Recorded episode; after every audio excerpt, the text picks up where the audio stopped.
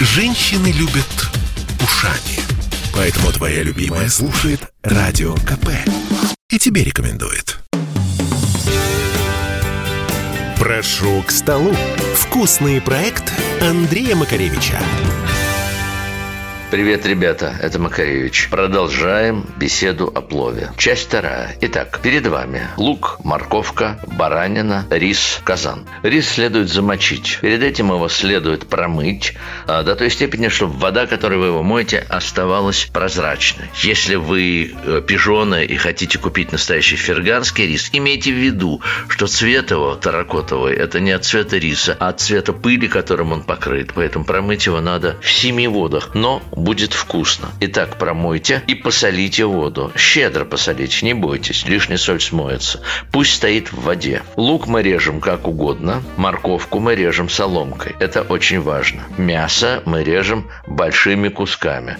Вы это помните. Теперь надо мелко нашинковать. Курдюк. Не очень большое количество. Плов должен быть жирным, но все-таки в меру. Налить в казан растительного масла, лучше хлопкового. Ну, где-то так сантиметров на 5. Положить туда курдюк и поставить на огонь. На большой огонь. Курдюк должен разойтись. От него останутся крохотные-крохотные шкварочки. Их следует выловить. От масла пойдет дымок. Это значит, что оно готово. В этот момент я бросаю туда половинку маленькой луковицы, чтобы она там сгорела. Она сгорает и вместе с собой уносит запах перегорелого масла. Вынули это дело. И вот сейчас осторожно, но резко бросаем туда мясо Масло взрывается, шипит. Мясо надо непрерывно помешивать, и оно на ваших глазах покрывается изумительной корочкой. Масло на короткое время помутнеет и скоро станет опять прозрачным. Не упустите этот момент и положите туда лук. Я, честно говоря, кладу одновременно лук и морковку. Некоторую часть морковки я оставляю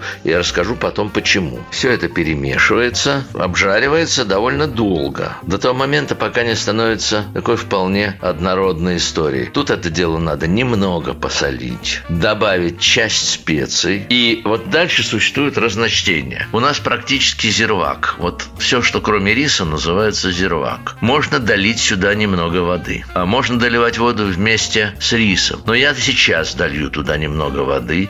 И пусть это постоит на небольшом огне какое-то время. Какое? Ну, знаете, сердце вам подскажет. После этого вы промываете рис от соленой воды, укладываете делаете его ровным слоем сверху, вам может показаться, что его маловато. Нет-нет, он увеличится в размерах, все будет хорошо. Под него я кладу еще тоненькую подушечку оставшейся морковки. Это та морковка, которая не превратится в кашу, а останется целой и даст красивый цвет и картину. Мы уложили рис и долили немножко кипятка. Сколько немножко? Считается, что на пол сантиметра, на сантиметр над рисом. На самом деле это зависит от риса. Каждый рис берет свое количество воды.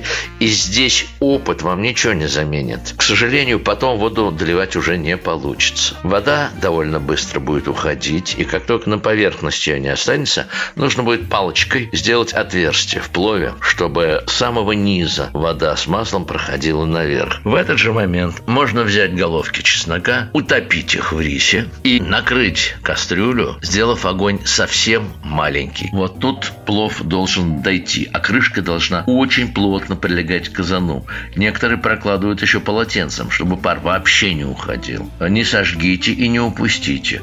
Он будет готов минут через 15. Про специи я сказал. Специи кладутся второй раз, когда вы укладываете рис под него. Ну вот, кажется, и все. Приятного аппетита. Попробуйте, а потом проведем работу над ошибками. Ваш Андрей Макаревич. Прошу к столу. Вкусный проект Андрея Макаревича. Это спорт неприкрытый и не скучный. Спорт, в котором есть жизнь. Спорт, который говорит с тобой как друг. Разный, всесторонний, всеобъемлющий. Новый портал о спорте – sportkp.ru О спорте, как о жизни.